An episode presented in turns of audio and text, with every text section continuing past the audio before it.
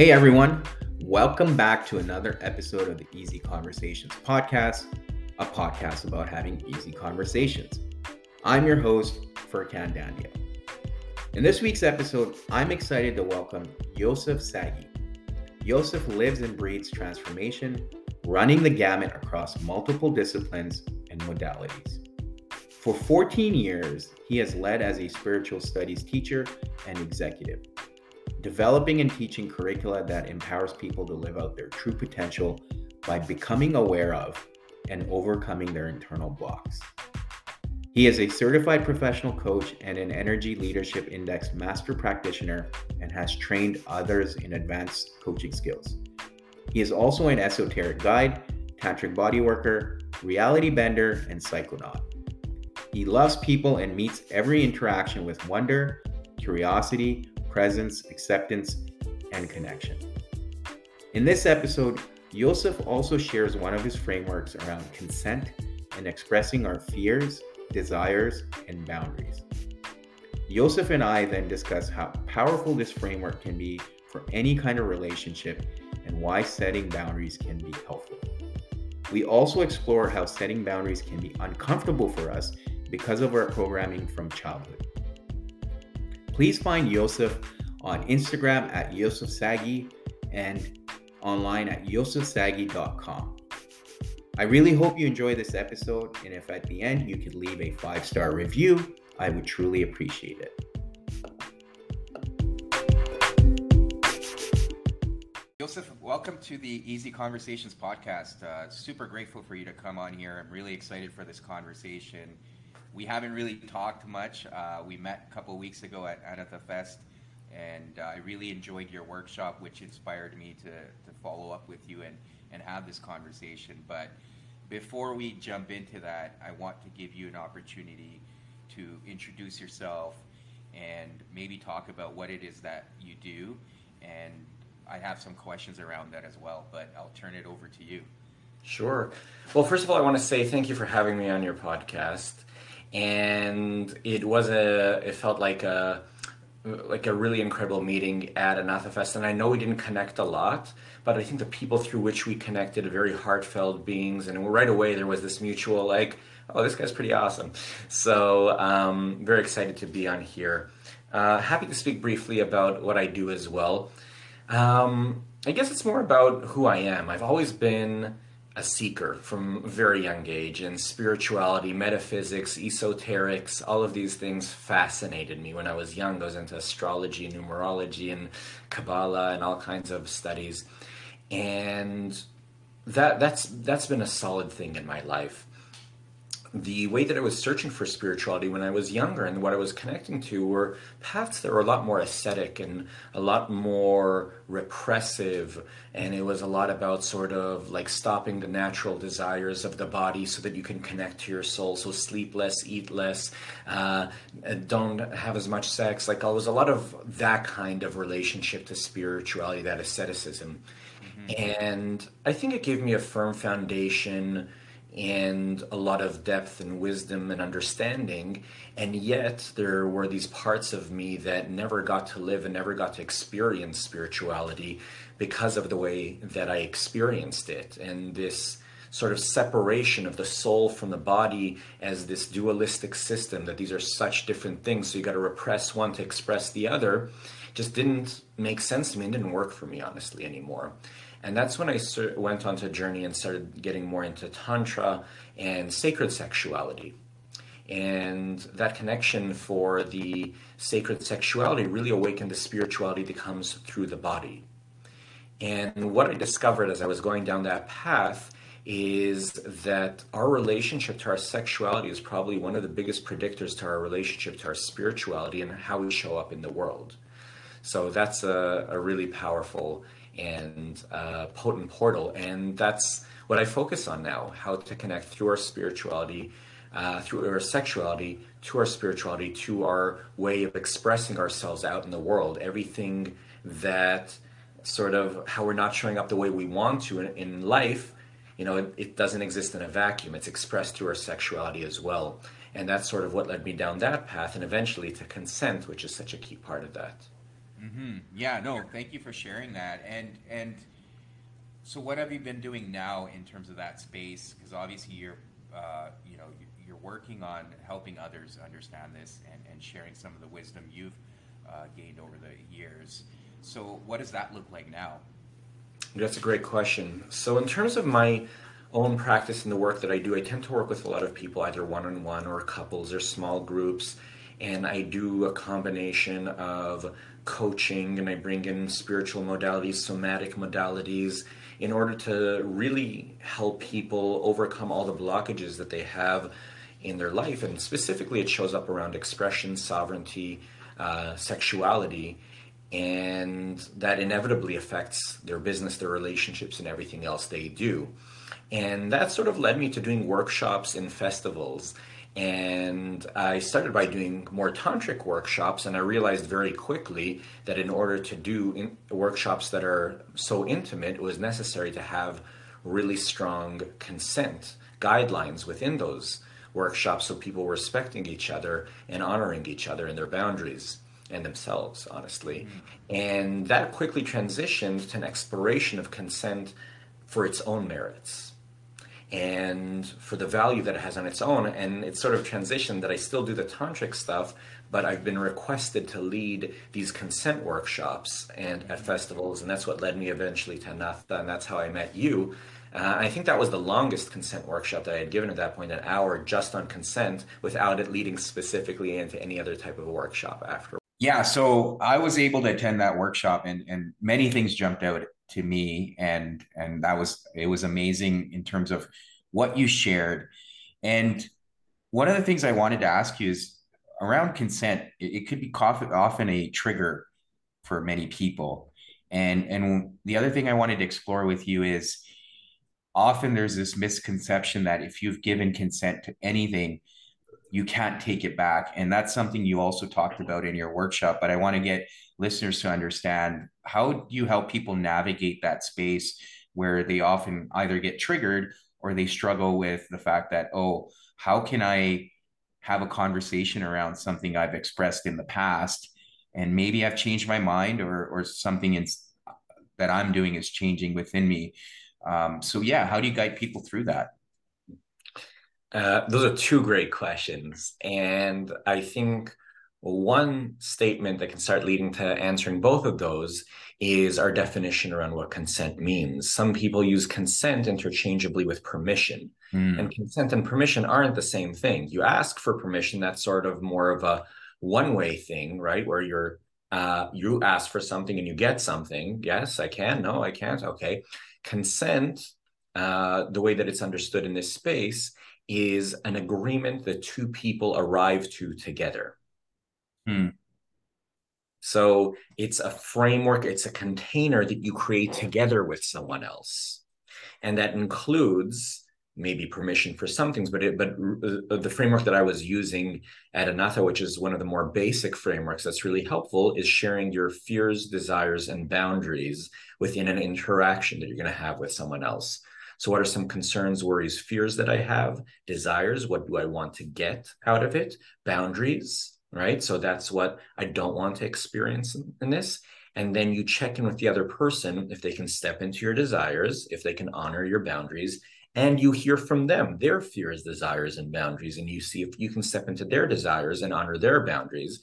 And then if if all of that works, and those boundaries might be boundaries around types of touch, types of talk, the amount of time for the container, all of those things, you create that container, then whatever exists in the container happens within consent, and anything outside of the container hasn't yet had, uh, had a container for consent. Mm. So that way, if you know you create a consent container for a certain amount of time that exists for that time period, it ends when that time is over, and then you can create a new container for it. Yeah. So that's in terms of the time frame for it, right? Yeah, yeah, no, thank you for breaking that that down, and I really appreciated that framework too because it's something I plan on using in future conversations, and it's really helpful. But one of the things is okay, so you've had this conversation, and it can lead to a very healthy and deep connection because you're being very transparent and vulnerable in that space. But what if you need to revisit that conversation even before the time period that you've set um, hasn't expired in that sense, and you may want to revisit it sooner rather than later. How can people approach that, and what are some of the fears that you see with the with the people that you work with around having those discussions?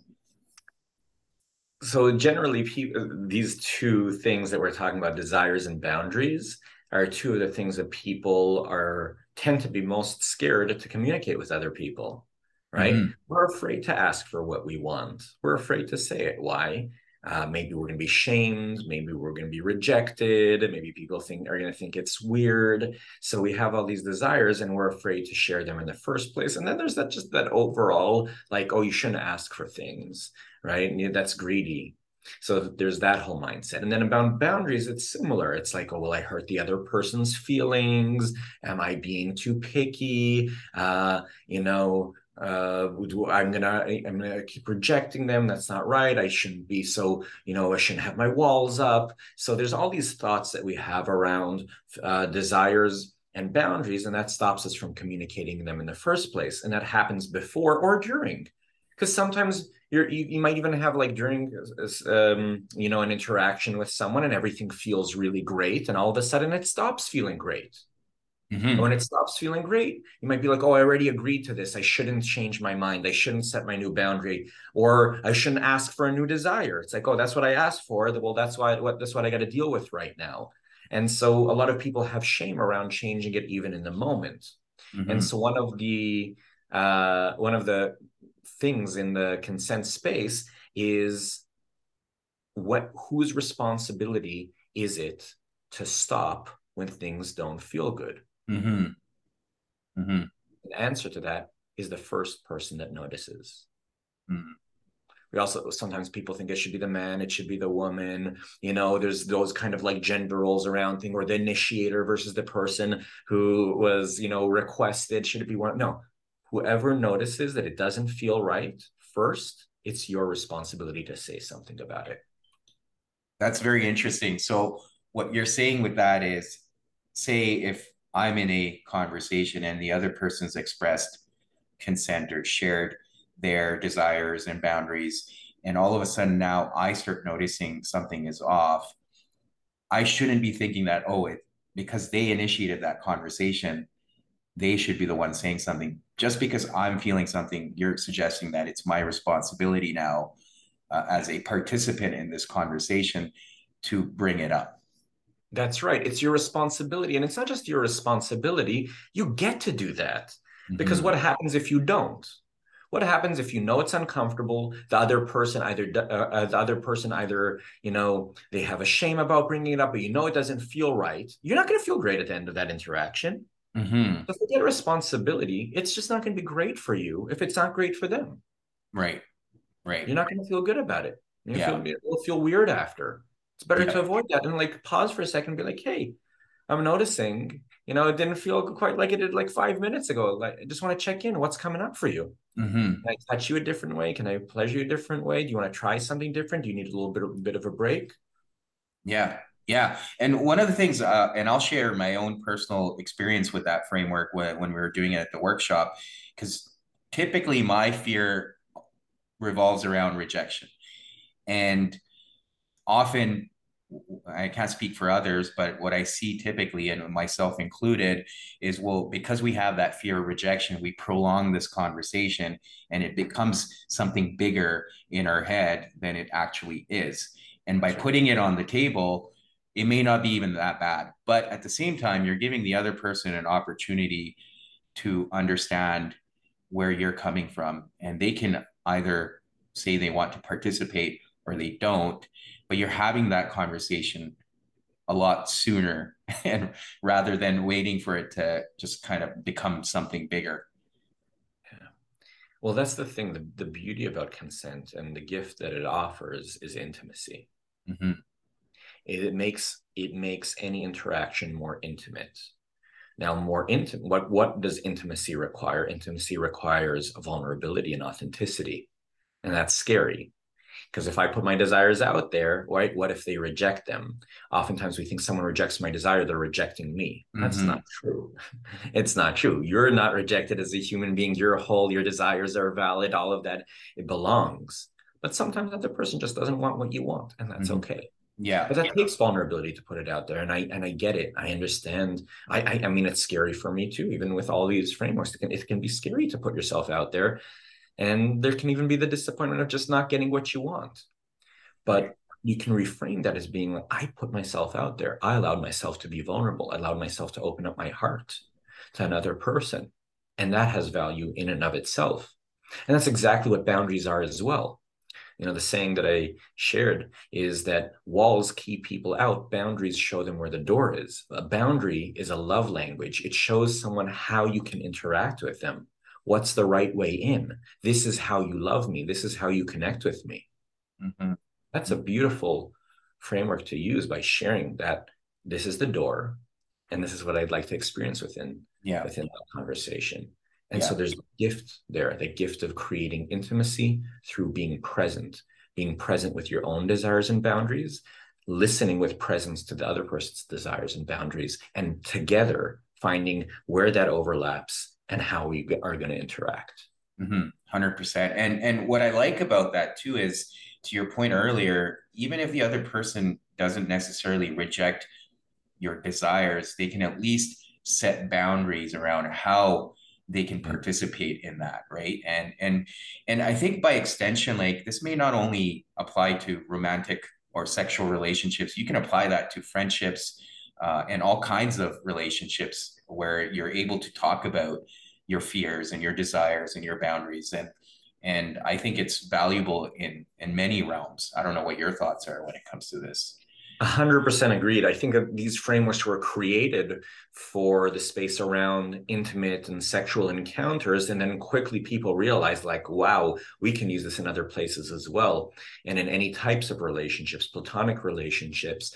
One of the examples that I love to give around this is conversation with a friend. You know, I think everyone can think of that friend that sometimes it feels draining after having a conversation with them. It feels like it's not going anywhere. They're coming and they're venting at you, but you know, eh, but you know, you don't really, you know, nothing ever changes.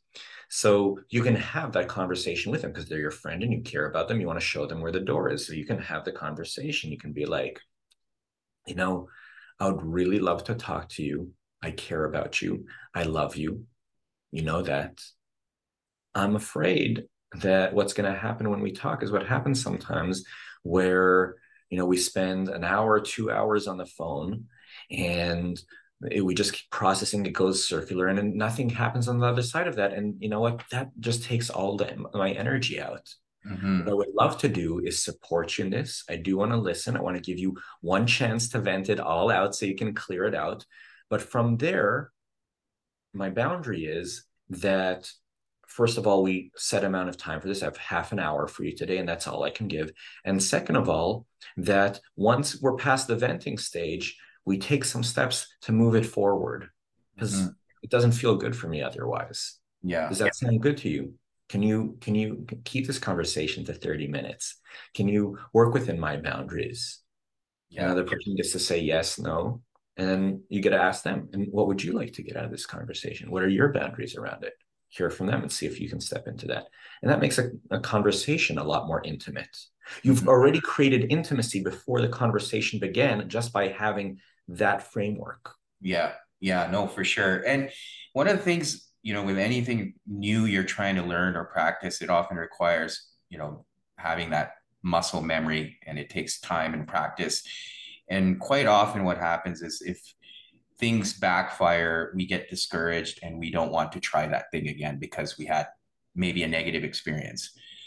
What for people that try this and it doesn't work, depending on who they're trying it with, because that can often dictate that as well in terms of the outcome. What do you recommend in those situations? Because it's easy to get discouraged, especially when you're trying something new that's outside of your comfort zone. Well, I'd love to hear from you what your definition of it doesn't work is. Well, I mean, whether the other person doesn't respond, so like I'm being vulnerable and I think a lot of people, myself included at times, we treat vulnerability as conditional, right? It's conditional on how it's received. Right. So, so you know, if the other person doesn't respond back or they get triggered because I'm saying something, you know, my desire is something that they don't want to participate in, or or even my boundary is something triggering for them, because I feel quite often when we set boundaries, they can trigger others. So depending on how the other person responds and it doesn't go well or the conversation just hits a dead end mm-hmm. what do you do in those situations because i you know i've i've had situations in the past where I, I haven't used this exact framework but i've tried to have similar conversations and it wasn't received well or the other person got triggered and before i did my own self work i took that personally Mm-hmm. But now I, I I recognize that oh, it's not about me. It's maybe something about them that they haven't really sorted out. But it takes a little bit of I would say vulnerability even to have compassion for another person, right? In that mm-hmm. moment. So so yeah, I guess I'm trying to answer the question myself, but I want to get your thoughts on it. Yeah. I think you did answer the question.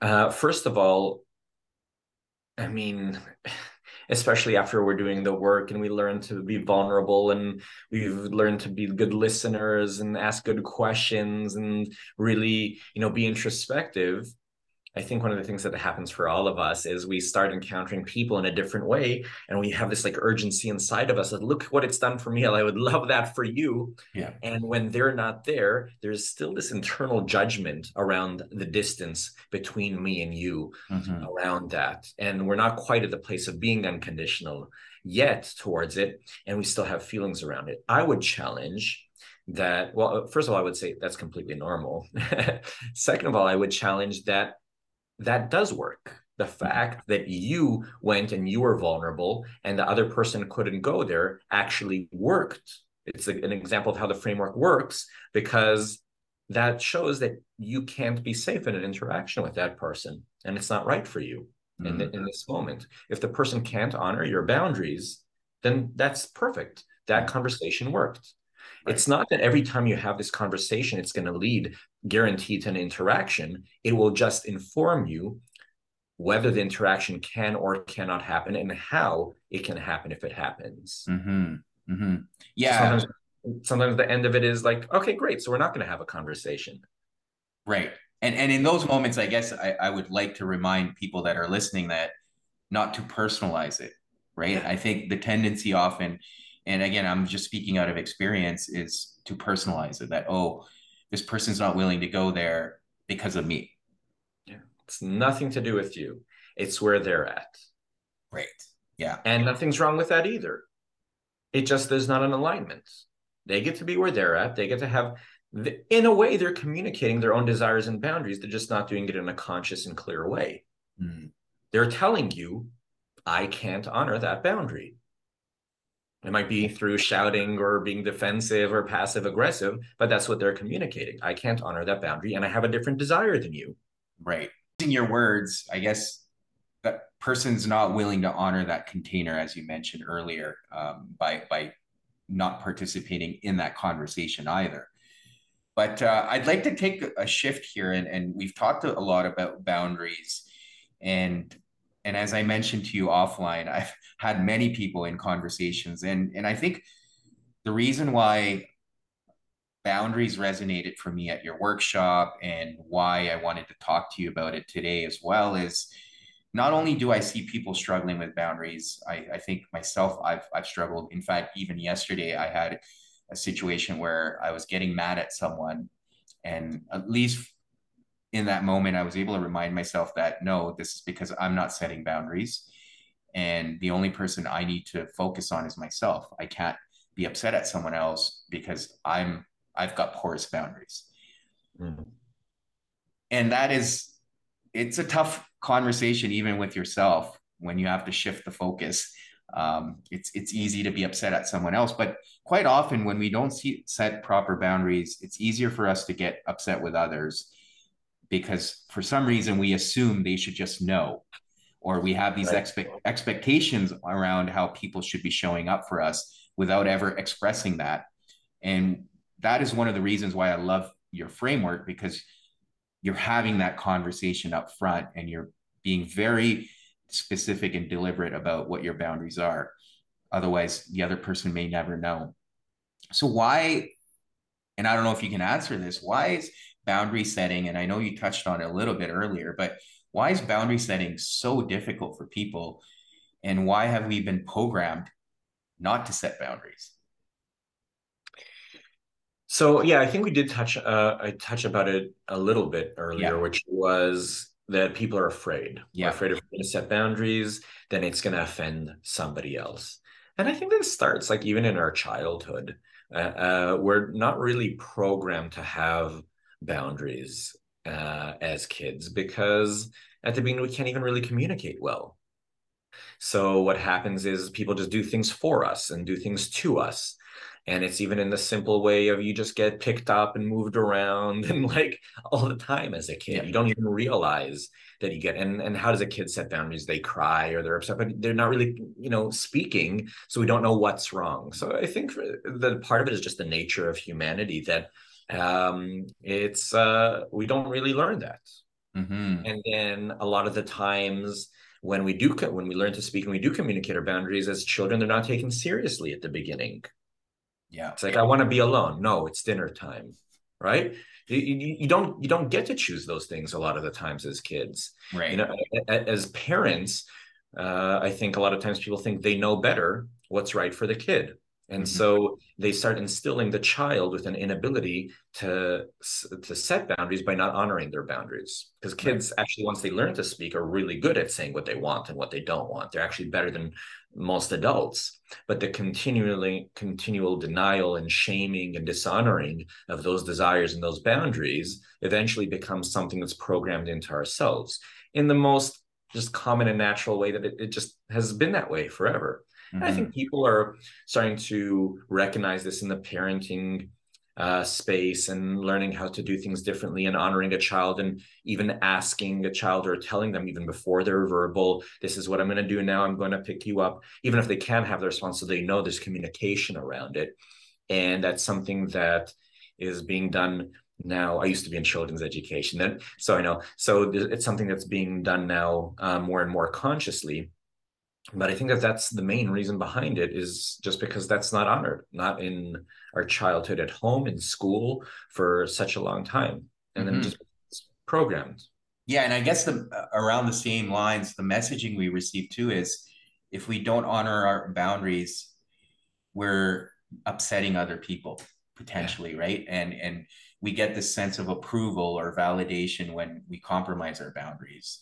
And and to your point that's the programming we grow up with and we carry that into our adult relationships. So there's that fear of as you mentioned earlier around rejection or being denied something if if we put up boundaries. Yeah Exactly. We or I love what you said about it. We're actually we have positive reinforcement for the times that we compromise our boundaries because oh you're so nice, oh you're so kind, and so you get that like little endorphin kick every time that you do it, and it feels like a little bit good. But then right after that, that sort of fizzles out. You feel bad about yourself after because you dishonored yourself. Hundred percent, yeah. And and to your point earlier, boundaries are really meant to show people the door. Yeah. Right. They're not a wall. We're not keeping people on the outside. So, what are some things you encourage people with in, in terms of the people that you work with or the workshops you do? What are some things people can be mindful of when they're setting boundaries, and um, and and how can they even honor them? Yeah. So so the first thing is I think the recognition and the difference between the boundaries and the walls. I think that there there tends to be an overcorrection for some people after they've had no boundaries that then they're just walls. So instead of showing them the door, they just cut everything out and they're just like, no, I just I'm just gonna take care of me.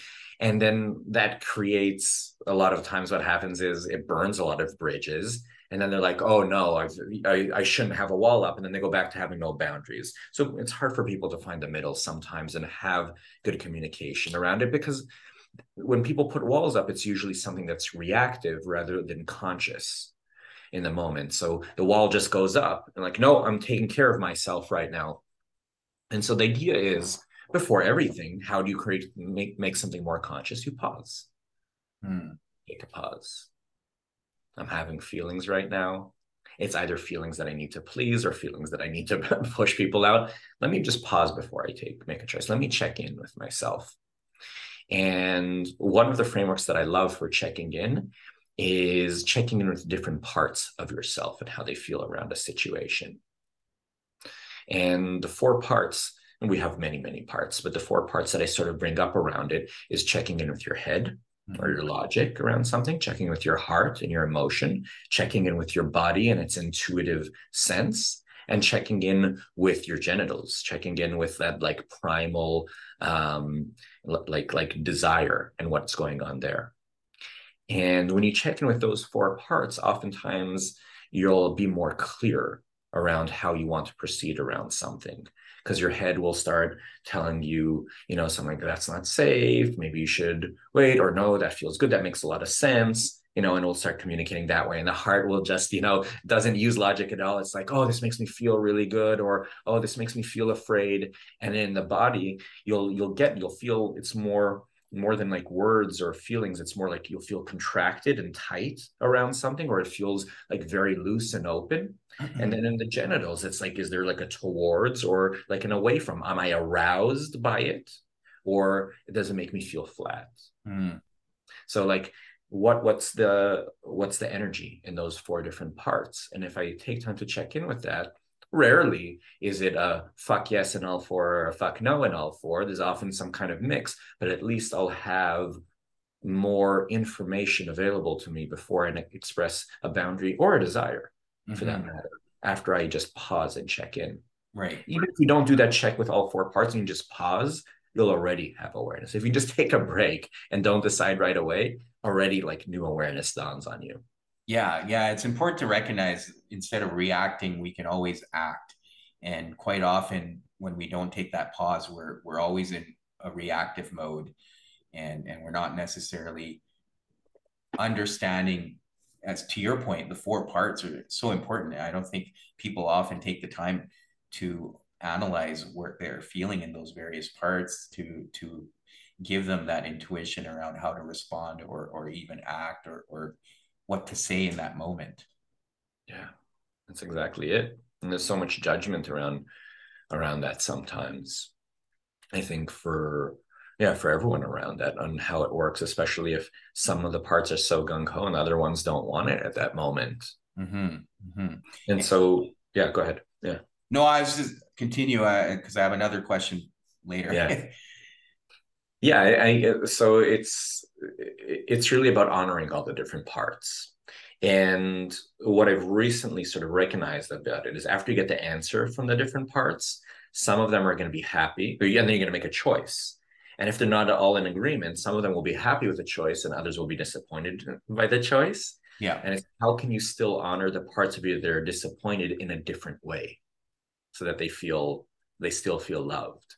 So let's say you ended up if we'll just take the head and the heart for a moment and you ended up going and following your head you know but the heart wanted something else. How can you still love and nurture the heart and give it what it needs in a different way that's not going to happen through this interaction or the opposite. If you decide to follow your heart and and your head is like oh this doesn't feel good you know how can you start talking to yourself and using logic with your mind? Because that's what it responds to to sort of like ease that process so mm-hmm. it makes it easier for the head right?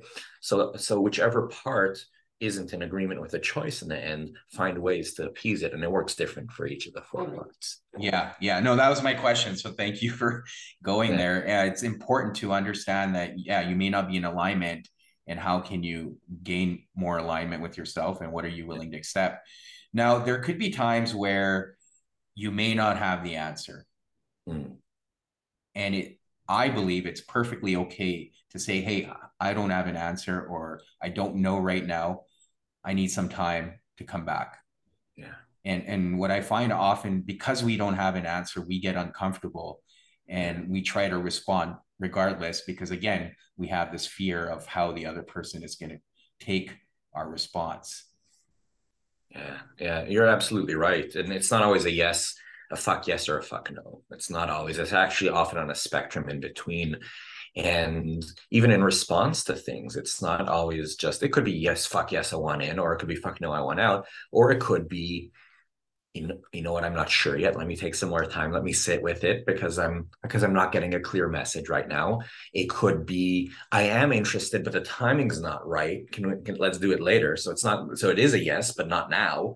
Mm-hmm. uh, or it could be not exactly that but something a little bit different. And that's why i said that consent isn't permission. It's a conversation. It's agreement that you come to together. So you start going back and forth and then you find what's right. And that's when it's consensual. Maybe it's later, maybe it's a little bit different, maybe, you know, you know, it can go in all kinds of different directions. And when both people feel good about it, that's consent. Right. Yeah. Yeah.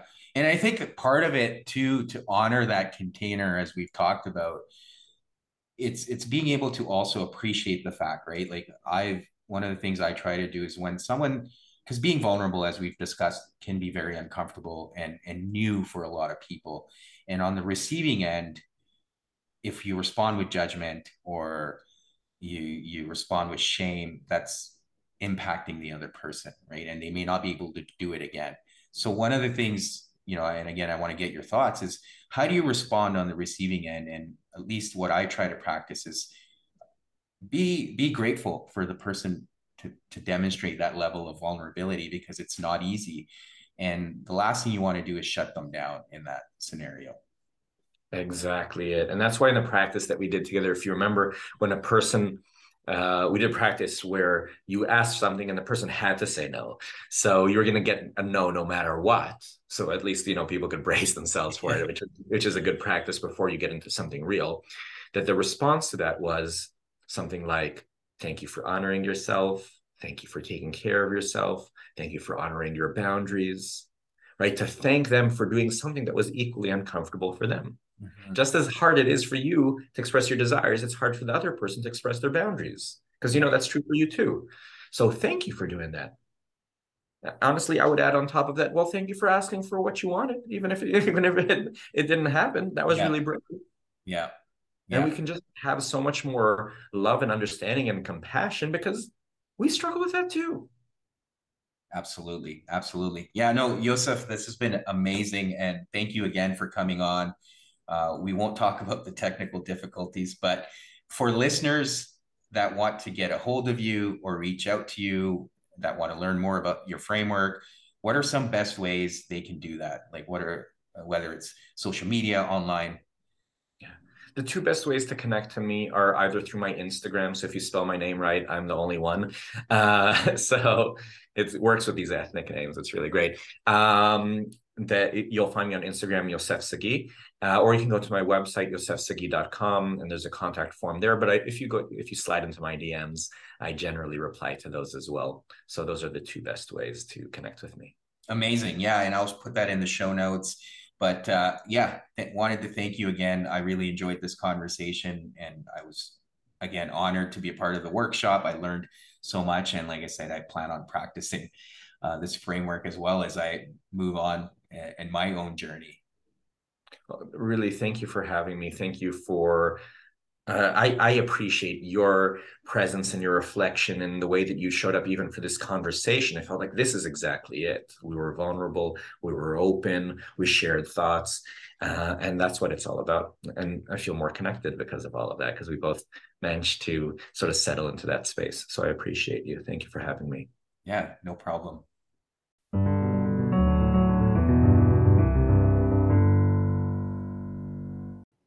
Thank you for tuning in to another episode. As always, please subscribe to the podcast if you enjoy the episodes or leave a comment in the comment section. I always love hearing from you. Thank you again, and until next week.